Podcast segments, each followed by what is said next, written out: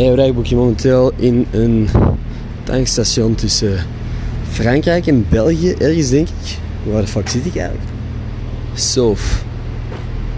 Dat is Frans. Frankrijk dus. We zijn een dag vroeger vertrokken uit Tienje. Jammer, ergens. Want er was eigenlijk nog veel te doen.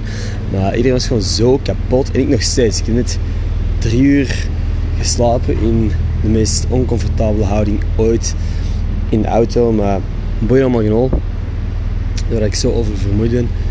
Maar iedereen heeft het idee. Ik weet niet wat er zo anders was dan andere vakanties. Maar ik heb het gevoel dat iedereen echt uiterste gegeven heeft en gewoon doodop is.